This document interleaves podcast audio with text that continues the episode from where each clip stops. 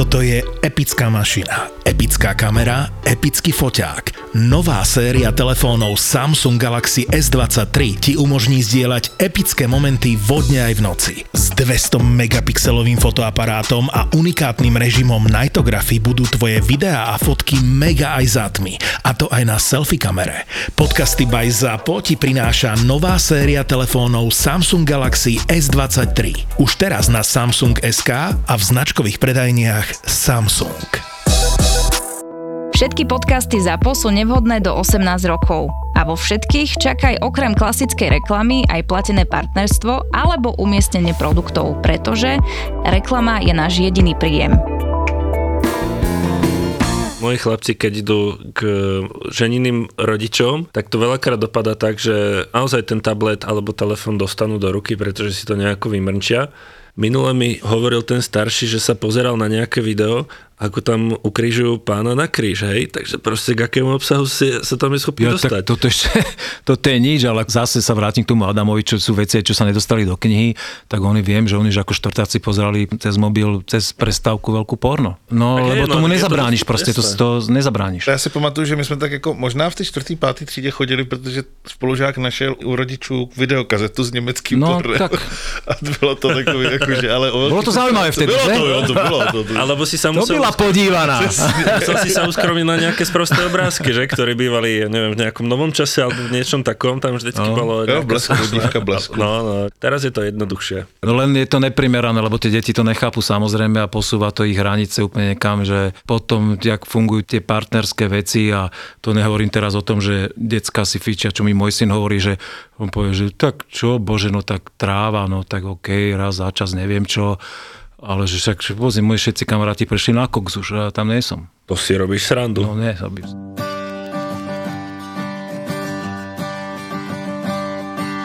Pojď se mnou, lásko má. Já ukážu ti cestu realitou, je nádherná. Budem říci holou žiť tak, jak se má a od zdi ke zdi šourat se mi dva.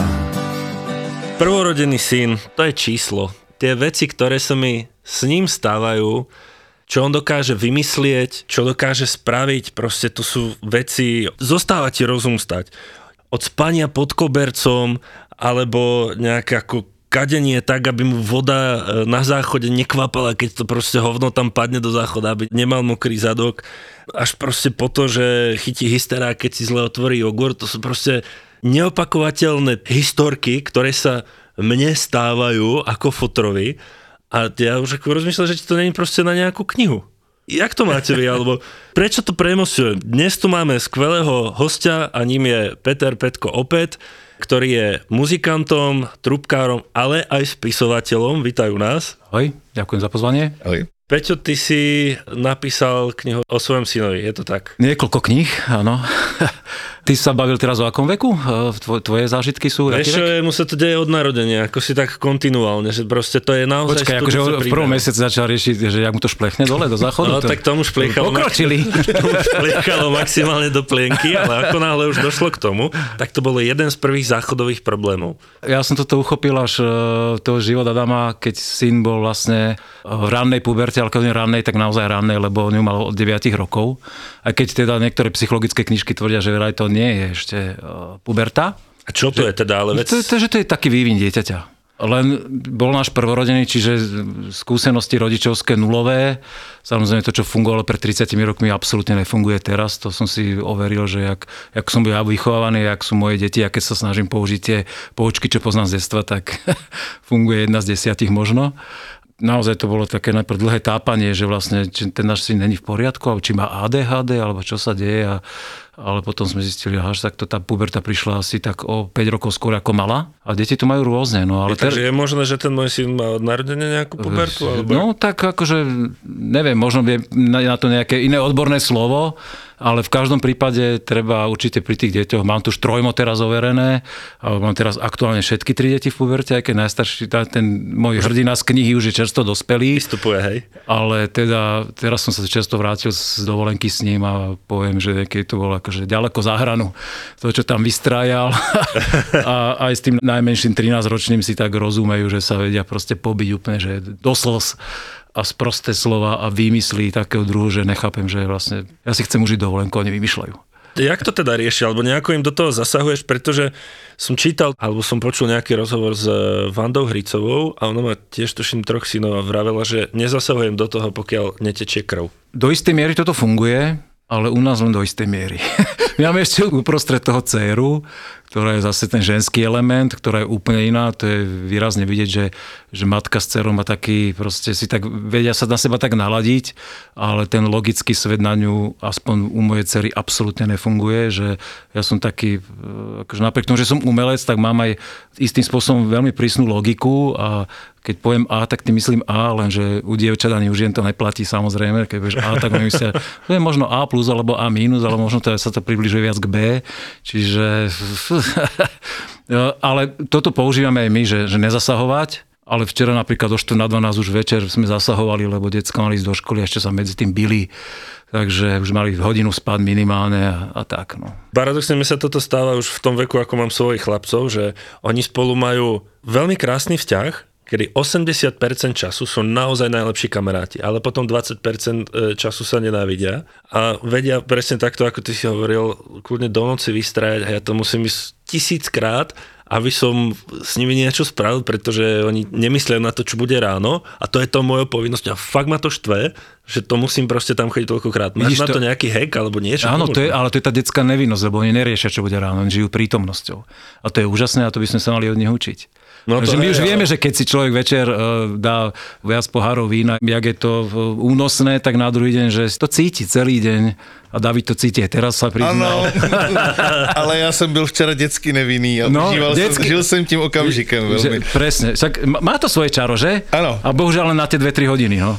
No, ano, Pre dospeláka. tak, jo, jo. No to hej, len ty si sa ráno mal sám seba na starosti, kdežto... To teda není pravda. Jak to, že to je pravda? Že já prostě stávám s Olivkou a je úplně jedno, jestli přijdu ve tři nebo ne. No to hej, ale že myslím to z toho pohľadu, že ako náhle moje decka ponocujú, tak ja si to zlíznem ráno, že ich musím dávať nejakú dopucu. Im sa nechce stávať, sú pomalejší, sú zlejší, kdežto keď sa ty ožerieš, tak eh, si to zlízneš sám, alebo musíš si to zlíznuť sám. Hej? Takže v tom je ten rozdiel, v tom je tá nevýhoda toho fotrovania. Ja naopak fotrovanie beriem ako veľkú výhodu, lebo zase to mne- vnieslo do môjho života úplne iný rozmer, ako keď človek rieši len sám seba, zrazu keď má zodpovednosť za tri nové životy a, a vidí ich vyrastať a vidí, že z toho nevinného klopka, čo nevie ani hlások, alebo teda akože maximálne, že vie plakať, zrazu vie povedať slovo, e, v treťom roku ti vie už aj vynadať a potom sa vie zrazu pobiť, vieš, a potom zrazu bum a už maturuje, tak je to, má to svoje čaro. Má to strašný čaro. My jsme teďka učili Olivku bez plinky. Ona to vůbec nechápala institut nočníku, myslela si, že to je čítárna, že jsem vždycky sedla na půl hodiny, nutila mě tam sedět s ní a prostě jsme četli furt dokola jednu knížku.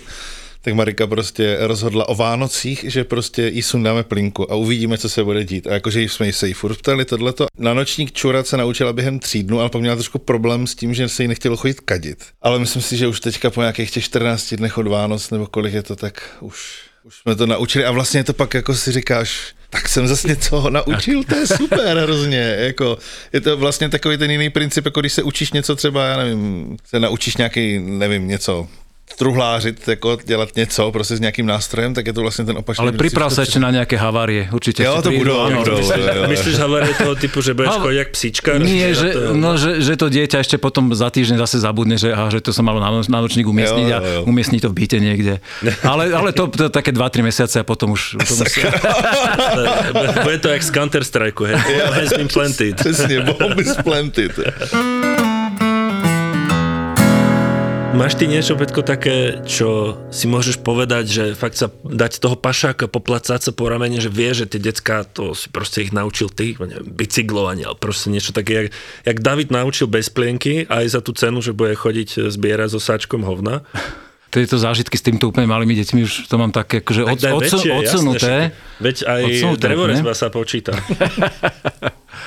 ja by som začal z opačného konca, že mňa trošku napríklad mrzí, že moje deti skúšali viaceré hudobné nástroje a ich máme doma a proste ani ťuk. Že zatiaľ ich to Vôbec? proste absolútne Rodinná kapela nebo... uh, nebude ani rodinná kapela a nejak ich to tá, tá muzika, že počúvanie áno, to ich baví, ale že by sami chceli, aj som sa snažil, aj, aj keď chytia moju trúbku, že ja si cvičím niekde doma a, a chudia tak proste fúknú tri tóny a odhodia to a, a nezáujem, lebo však na TikToku je väčšia zábava že nemajú takú trpezlivosť nástrojom, jak, jak bolo za našich čias, keď eh, teda ja som tiež nemal k tomu úplne taký vzťah, ale No, proste to- nejak sa to na mňa nalepilo a tak ma tá muzika vždycky tak oveľa viac bavila. Tak no. to mi skôr povedz, že či si z nejakej hudobníckej rodiny, alebo, Vôbec alebo nie. ty si možno tá anomália, vieš ako, a snaží sa ich teraz natlačiť do niečoho, čo... Čo vlastne nemáme v genoch. Áno. Aha, tak ty si mi to odhalil teraz. No nemá zač. Faktor vystavím neskôr. Nie, uh, samozrejme nechám im voľnosť, čo, nech si riešia, čo ich baví, len vidím, že tie deti sú teraz, neodpovedám ti na otázku, ale odvialo to inde niekde, že tie deti sú teraz extrémne zahltené fakt tým digitálnym smogom. My dospeláci máme s tým, čo robiť, ale my stojíme tak ešte racionalizovať, že aha, do prdele dneska kúkam už 5 hodín do toho telefónu, už stačí. A tým deťom je to jedno, oni žijú pre ten okamih a proste ich keď to pohltí, tak sú v tom. A, ale napríklad zase som teraz často videl, že niektorí rodičia sú tak pohodlní, že dajú deckám ten telefón do ruky, že dieťa má fakt proste niečo cez rok a už, už je oslepené a on ešte ani nechápe, že čo je realita, čo je, sa deje na obrazovke, čiže vôbec to nie je dobrý smer. Ale napríklad zase ten môj hrdina knih, ten zo života Adama, ten môj syn, to už teraz pochopil a dokonca sa mi povedal, že ja si kúpim nižší paušal, nechcem toľko dať, že už som, z toho, spro, už som z toho sprostený, čo som si povedal, že wow, že toto pred rokom teda to by, akože ja sa zaprisahal, že to nikdy len proste viazda, my sme totiž to nemali napríklad doma, fakt do jeho asi 16 rokov, že Wi-Fi, Mhm. zámerne. My sme nechceli mať Wi-Fi doma. Počuť, to keby sa mne stane takto, že syn si sám povie, že si zniží teda dáta, normálne by som si dal ako metal za to. Bral by som to ako to rodičovské víťazstvo. že ja, je áno, ja neviem, či som smere. toho ja, akože to kvôli mne, ale, je jedno, ale to môžem si to privlastniť, ďakujem. Áno, áno. Ale já bych tě, nevím, jestli teda je mu už 18, ale já jsem vlastně mm, taky zkoušeli naše, myslím, že pár nástrojů až nikdy nic a potom jsem začal hrát na kytaru, tak v 16, když jsem viděl, že se na to dají zbalit holky. A by the way jsem jednou tu kytaru nechal, když jste hráli v Mikulově, tak jsem ji tam nechal opřenou a už jsem ji pak nenašel. Počkaj, akože na ich koncerte? No ne, my jsme tam, že tam byl festival v Mikulově, a No. takže tam prostě klasika, si jedeš na festiák, večer se hraje někde na kajtru, tak jsem si ji vzal sebou. A prostě jsem na ní nedával bacha, no že jo, různý ty prostředky, jakože no, prostě my jsme, jsme byli úplně opilí, si myslím. A byli jsme na Konečne vašem, si to na vašem, na vašem Ale chodil si okolo toho. chodil. Já jsem si říkal, že dneska jsem tady tak. A pak jsem prostě ji tam nechal někde opřenou a pak jsem na ní zapomněl, když jsem se vrátil, už tam nebyla. A to mám spojený s vaším koncertem v Mikulově. No. No. A je to podle mě třeba tak Ale v tom som fakt nevinne. to ne, ne, to nemůžeš.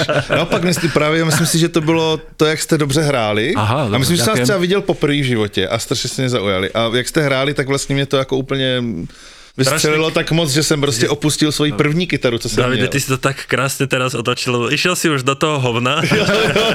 a vybral jsem to těsně předtím. nádhera. A ještě teda ale díky tomu jsem si mohl koupit Furcha kytaru, kterou jsem hrozně chtěl, ale říkal jsem si, nebudu si kupovat, mám tady tuhle tu nějakou no name a pak jsem si koupil Furcha a to, tu mám do dneška. Tak, fajn. Tvoje knihy sú založené na príbehoch tvojho syna, ale píšeš to ty svojim pohľadom, je to tak? Uh, Jak to je? Ne, trošku inak je to. Tie knihy sú vlastne zážitky, ktoré som zažil s mojím Adamom, keď bol od 5. do 8. na základnej škole a teda už mal tú takú extrémnu pre mňa pubertu a prejavy také správania, čo ja som nechápal. Ale tá kniha je napísaná mnou, ale je z pohľadu dieťaťa. Ako keby sa 10, 11, 12 ročný chlapec vlastne vyjadroval tým takým detským jazykom, samozrejme okrem explicitných slov, ktoré sa nehodia do detských kníh a to by cez editora neprešlo, ale on ich aj tak napriek tomu už vtedy používal.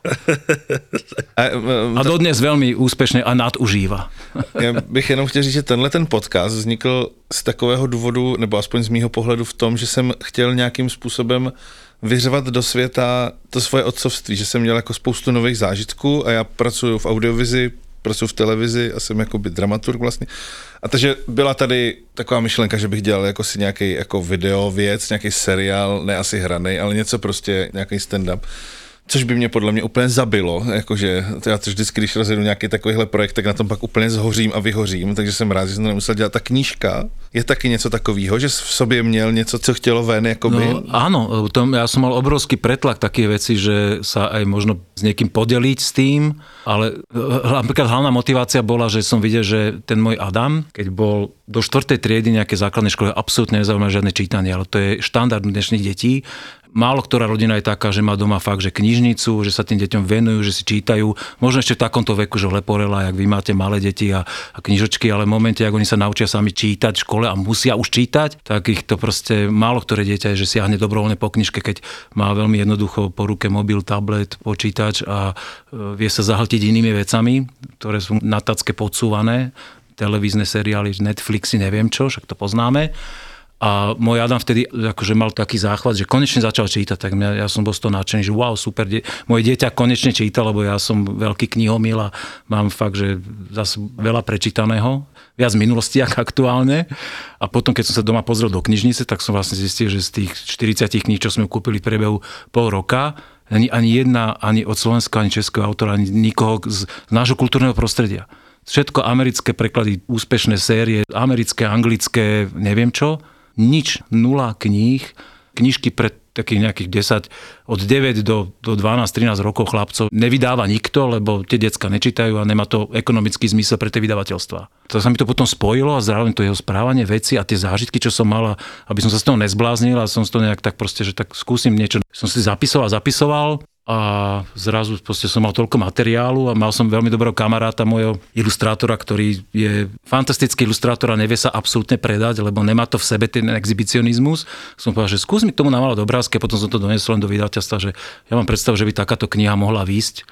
A oni presne, že pre chlapcov, 10-ročný chlapec, že dievčata to nebude zaujímať, chlapci nečítajú, že to že asi nie tak sme sa nejak 2-3 mesiace bavili a potom, že no tak to skúsime. Ja som mi slúbil, že sa tej knižke povenujem, že tým, že pôsobím v tej kapele a chodíme po tých médiách a s veľa ľuďmi sa poznám proste, že viem si na cestičku do rádia, do televízie, že ja tomu pomôžem a že tak to skúsme.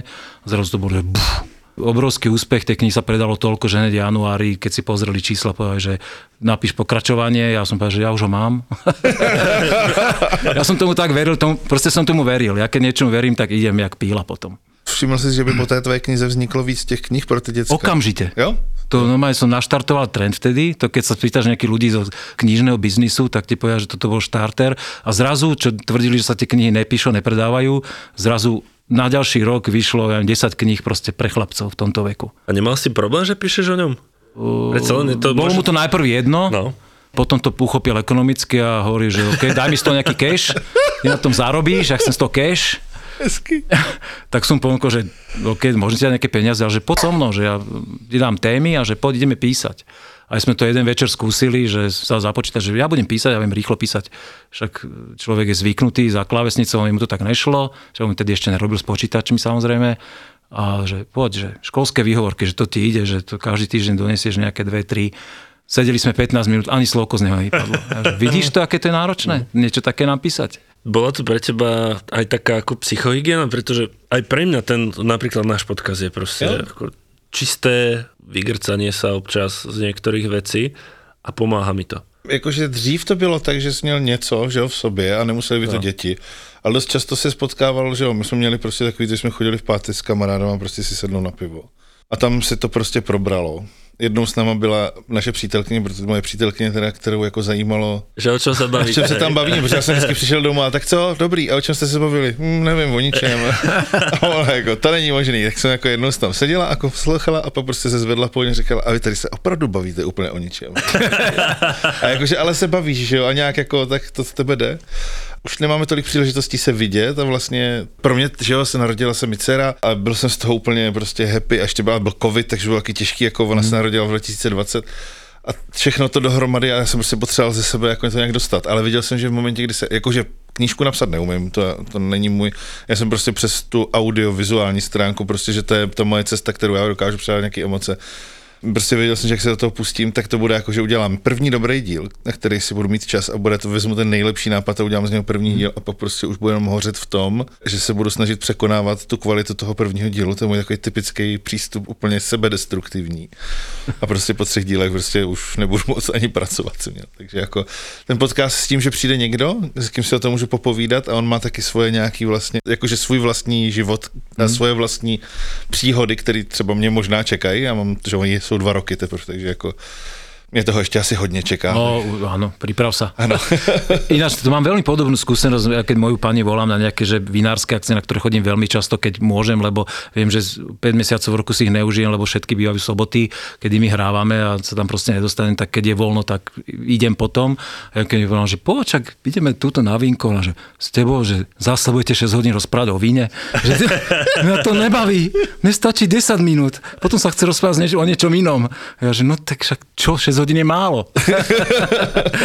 Ja to mám podobne, že keď idem e, vlastne Lazim, to je taký ako môj obvyklý kamarát, sme mali e, hostia v, minulom, v predminulom dieli, tak e, moja žena odchádza po 20 minútach, pretože prechádzame na fotbal. každý má svoje Absolutne to nezaujíma, je to jedno.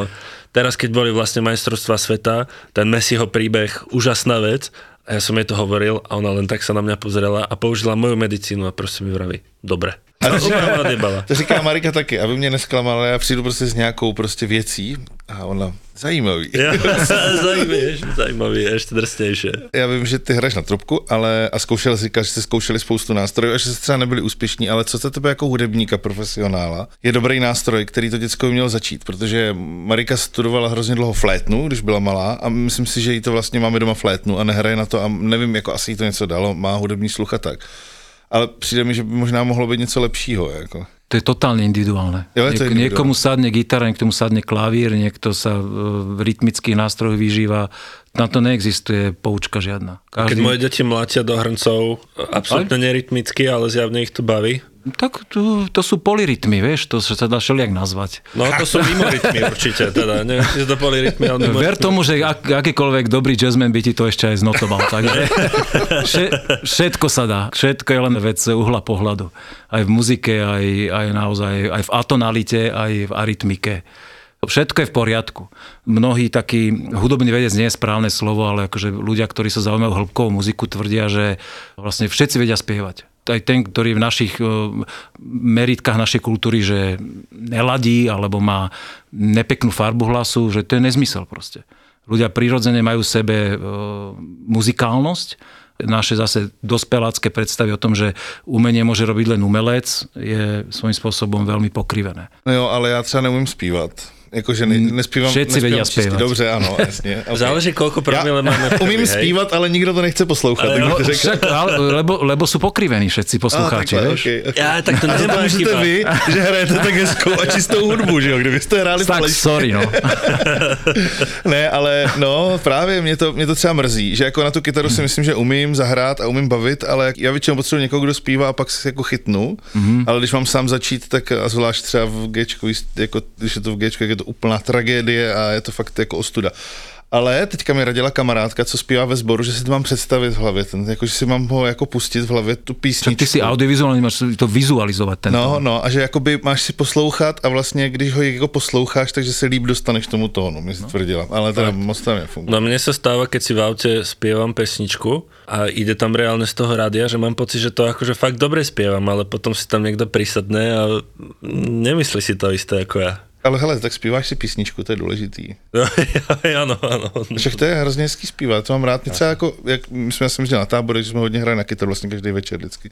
A to byly prostě večery, že jo, prostě 6 hodin hraní na kytaru a zpívání a bylo to vlastně strašně super strávený čas. A teď jako vždycky, když Olivce chci zahrát jako na kytaru, tak ona vždycky táto, nehraj. Mi řekne, nevím, jestli, jestli to je jako blbý, anebo prostě ona má, že jo, já se věnu ty kytaře, nevěnuji si jí, ona to má podle mě takhle Je, jako tak, spojený. no, No. No mne hovoria deti, táto nespívaj, takže No. ako som v tom s tebou. V pohodě, to říká Marika mě, ať nespívám. Hej. Tak prostě zpívám Olivce, když ji uspávám. Máte celkom traumatické manželstvo. Jo, to máme. Hele Juraj, chodíš rád do lesa? Milujem les. Já taky. A víš, že les je největším filtrem CO2 na světě, co může být. Viem. A viem dokonca aj to, že vďaka službe Uhlíková stopka od SPP pomáhate tieto stromy vysázať. Za každou vaší uhlíkovou stopku vysadí za vás 4 stromy ročne a tím snižují vaší uhlíkovou stopu. Keď hodíte do Google uhlíková stopka, tak sa o tomto projekte môžete dozvedieť viac. Ja sa vrátim teraz ešte k tvojim knihám, pretože som si dovolil si prvú prečítať. A prišla mi tam zaujímavá vec, ktorú je možno, že každý z nás, alebo nie každý, ale veľa z nás bude riešiť. A to je, že ste museli syna Adama dať na inú školu. Proste z dôvodu, že nejak si neboli kompatibilní. No, Jak no. sa k tomu postaviť? Pretože Jak som hovoril na začiatku, je veľký predpoklad, že môj prvý syn bude na tom dosť podobne a ja úplne neviem, čo s tým. Neviem, jak som mal na to brývať. Proste nechcem ho hodiť na začiatku do prostredia, v ktorom mu bude zle, ale zase na druhú stranu nechcem zase vyšlapávať ten chodníček za ňo. Vieš čo, toto je zase veľmi individuálne. Ja, u nás v našej rodine to riešila hlavne moja pani, ktorá mala o tom takú predstavu, že vidím to aj teraz, akože keď tie moje deti majú skúsenosť zo školy, ktorá je vlastne jediná svojho druhu na Slovensku a Valdorská škola, ktorá ide podľa Valdorskej pedagogiky. Chodia tam všetky deti? Všetky deti ňou prešli. Aha, Áno. Posledný syn teraz je šiestak, čiže už dve deti sú na strednej. A keď vidím, akým spôsobom fungujú deti na iných základných školách, aký tam tlak na výkon, tak uh, myslím si, že pre tie deti to, je toto lepšie. Ale samozrejme tá škola, keďže je jedna v Bratislave, jedna v Košiciach, čo je kvázi ako aj tak legislatívne pobočka len, že nie, je reálne, aby, aby všetky deti si mohli užiť tento spôsob, ale sú samozrejme ešte potom školy, ktoré zase idú podľa e, Montessori pedagogiky, všelijaké alternatívy, teraz je veľmi populárny ten homeschooling, že vlastne keď si ľudia trúfajú, že môžu deti učiť doma alebo v nejakých takých malých skupinkách. Moja pani je tiež čiastočne vlastne aj učiteľka, že má aj lesné kluby, lesné školky za sebou, vychovala aj deti vlastne na úrovni materských školok, aj v súkromnej škôlke aj v škole vlastne súkromnej prvý stupeň, čiže mám doma tie informácie. Každému sadne niečo iné. Sú deti, ktoré bez problémov zvládnu normálnu školu, ktorým v podstate aj vyhovuje, že na ne vyvíja nejaké, že musia robiť úlohy, neviem čo, že sa musia pripravovať. Sú pedagogiky, aj tá Valdorská, že napríklad v bežnej škole deti sa hneď od podstate prvého týždňa učia, toto je A písmenko B a za celý rok prejdú celú abecedu. V druhej triede už musia v podstate veľmi kvalitne čítať. U Waldorfu, keď piatak nečíta, nič sa nedieje Proste oni to majú inak postavené, že, že tie deti je zbytočne na tlak, má to čas a vidím to na mojom synovi napríklad, že tiež sa nevedel do 5. ročníka rozčítať, že keď mal prečítať stránku, to trvalo 10 minút a zrazu teraz je 6 a pff, akože luskne si a číta. To on to príde. My tuhle tu diskuzi teďka, to je taková jako, že prostě klasika, kamarádi, všichni zhruba stejně staří a pak prostě se to tak jako lavinově rozšíří ty děti, je to tak nějaká epidemie. No.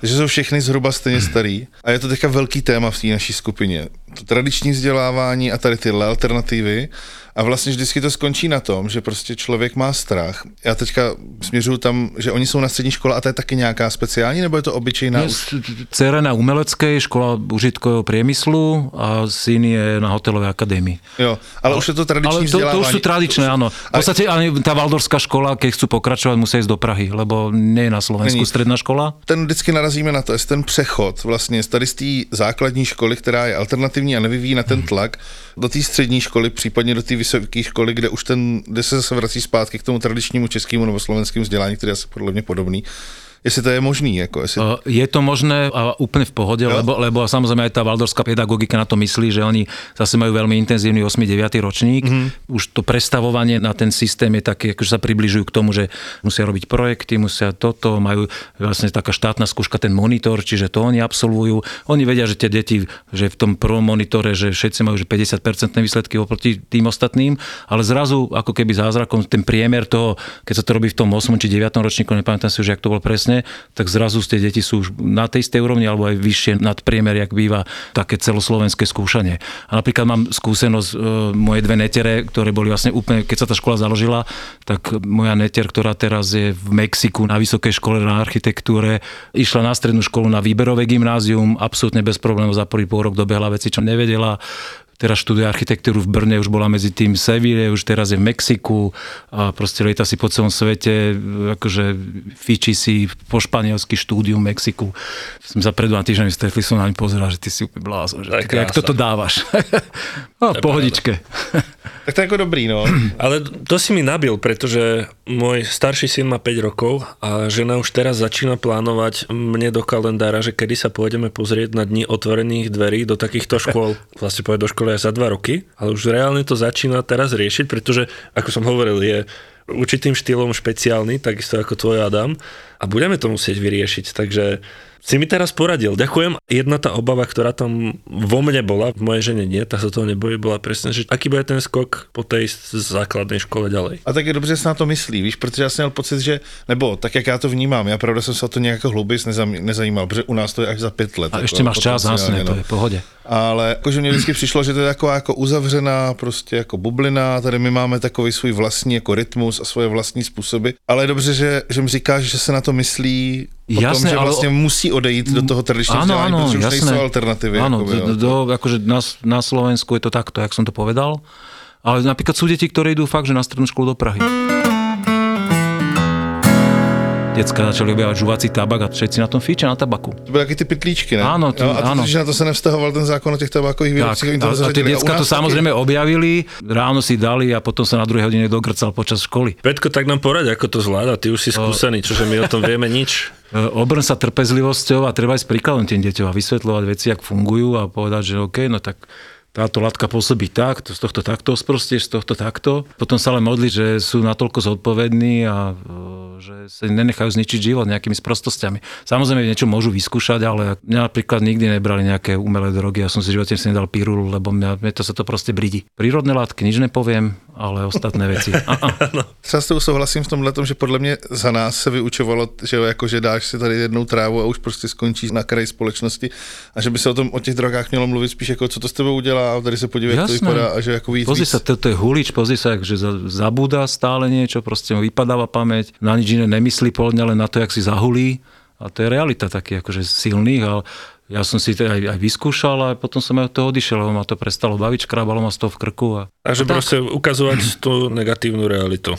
Nie negatívnu, mm. realitu. Nesmíš to Realitu, demonizovat, ok, podle mě. Áno, Okay. Nesmíš říct prostě jako, musíš ty jako, reálně prostě ty nezabráníš tomu, že oni si to vyzkoušejí. Nemáš tak, šanci. Tak. Ale prostě je třeba dobrý, když, že jo, aby si jim řekl, hele, tak když budeš prostě, nevím, tráva, to je skoro snad i jako, tak to s tebou udělá toto prostě, když si dáš jako koks, tak to s tebou udělá toto prostě, protože máš i na festivalech to bývají, že jo, ty stany, kde prostě jsou jako záchranáři, že když prostě to přeženeš, tak oni se o toho postarají, protože si může dostat do strašných psychických stavů, jakoby ze všema těma. Hej, chlapci, za, začínate ma trochu desiť. Jak si zbledol. hej, bledol som, som tu, a tu nie sú bledé steny. Splýva so žutou stenou. E, Ja musím túto diskusiu ukončiť, pretože fakt e, sa mi stiahujú púlky, pretože sa trochu obávam toho, čo nás čaká, ale verím tomu, že, že budeme dobrým partnerom svojim deťom a keď dojde k niečomu takémuto, takže budú ochotní nám to povedať, sa podeliť, aby sa toho nebáli. To si myslím, že môže byť tá cesta. Áno, ja napríklad s s tým mojim Adamom e, mám takú skúsenosť, že on, on mi vždy všetko povedal. A to boli aj veci, že som hovoril, že Adam, toto ani nechcem vedieť, to mi nehovor radšej. Ale on proste on je tak úprimný, ale vlastne si to veľmi cením, lebo sú rodičia, čo mám zase skúsenosť, všelijakí kamaráti, veci, deti, psychoterapie, pokusy o seba mm. poškodzovanie a, a že vlastne deti mlčia, dojdu zo školy, čo bolo a nič a nepovie proste dve slova, nevieš s kým sa stretáva, nevieš do aké partie chodí, tak ja viem všetko, bohužiaľ, no. Ale sú to veci samozrejme, čo nemôžem ani tu akože verejne rozprávať. Chápu, ale to zase to máš fakt štěstí. Mně by se to jako hrozně líbilo, kdyby jako já nebo moje žena byli pro tu naší dceru takový parťák, že fakt přijde a prostě to vyblije, jako Třeba moje sestra, myslím, já jsem prostě mám o 11 let mladší sestru z druhého manželství, se naši jsou, jako mám nevlastního tátu a myslím si, že oni v jednom fázi měli fakt takový ten problém, nevím, jestli to bylo jako, že ona vlastně vyrůstala skoro jako jedináček, protože mě bylo, že o 11 let starší, druhá segra o 8 let starší, takže v určitý fázi ona byla jedináček a vím, že to byly strašný boje, že ona jako měla něco v sobě a prostě nebyla schopna o tom mluvit. O tom, a, no. a proto jsem to zapomněl. Veľ, v- dúfam, že to není tým, že fajčíš veľa marihuany. ne, marihuana mi se nedělá dobře. Já jsem se jednou zkouřil ve škole a chytl mě uh, náš ředitel a tak mě vystresoval, že já mám teďka z toho hrozný stíhy, takže už jsem neměl trávu. E, ani De, decka, nerobte to. Ak to počúvate, Presne. nerobte to. A ja želám si pre nás, aby sme boli schopní to zvládnuť a aby sme toho riešili čo najmenej. Petko, ďakujeme ti veľmi pekne, že si dneska za nami prišiel. Bylo to strašně moc fajn. bolo to Ďakujem aj ja za pozvanie páni. E, Priatelia, vy nezabudnite sledovať aplikáciu Toldo, naše socky fotoroviny podcast, počúvajte nás a nezabudnite ani o podcaste povedať svojim kamarátom. Čaute sa. Ahoj. Ahoj. Pojď se mnou, lásko má. Já ukážu ti cestu realitou, je nádherná. Budem říci holou žiť tak, jak se má. A od zdi ke zdi šourat se mi dva. Občas mačičky, inokedy paničky. dáma na vysokých opätkoch s extrémne krátkou sukničkou, že teraz si si není istý, či si veterinár alebo ginekolog. A príde ti s takýmto reachbagom, ktorý robí čo chce a má Áno. 50 kg a, No, keď sa rozhodne, že ide, on ide. a nacupíka ti do ambulancie a ty potrebuješ pomôcť tým psom, že sa až pýta, že do keľu, prečo tá baba nedojde v teplákoch? Dvaja zverolekári a ich pomerne šokujúce zážitky z veterinárnej ambulancie. Periférne som videl, ak niečo letí vzduchom a skončilo to na druhej strane tej ambulancie. On proste preletel asi 3 metre, ten, ten chudák. Ale on je ľahký, že on si preplachtil, vieš, že taký list, list vo vetre. Lietajúci škrečok, jazvečík zahryznutý v líci, králik s chorými stoličkami aj malé levíča z cirkusu. Palo a Ivan, dvaja veterinári, na ktorých letia paničky aj mačičky. Ja prídem a mačka pozrie na mňa, nastaví zadok, hore chvost a ide, hovorím, OK, toto bude rýchla pohotovosť. A vy nič nepichnete? Hovorím, no ja určite nie. Ja som Naša mačka sa zbláznila, ona má besnotu, jak ste nám ju to zaočkovali proti tej besnote, ona je besná. Podcastové besnenie s názvom Zveromachry si môžete pustiť hneď teraz. Zveromachry je ďalší ZAPO originál. Zveromachry.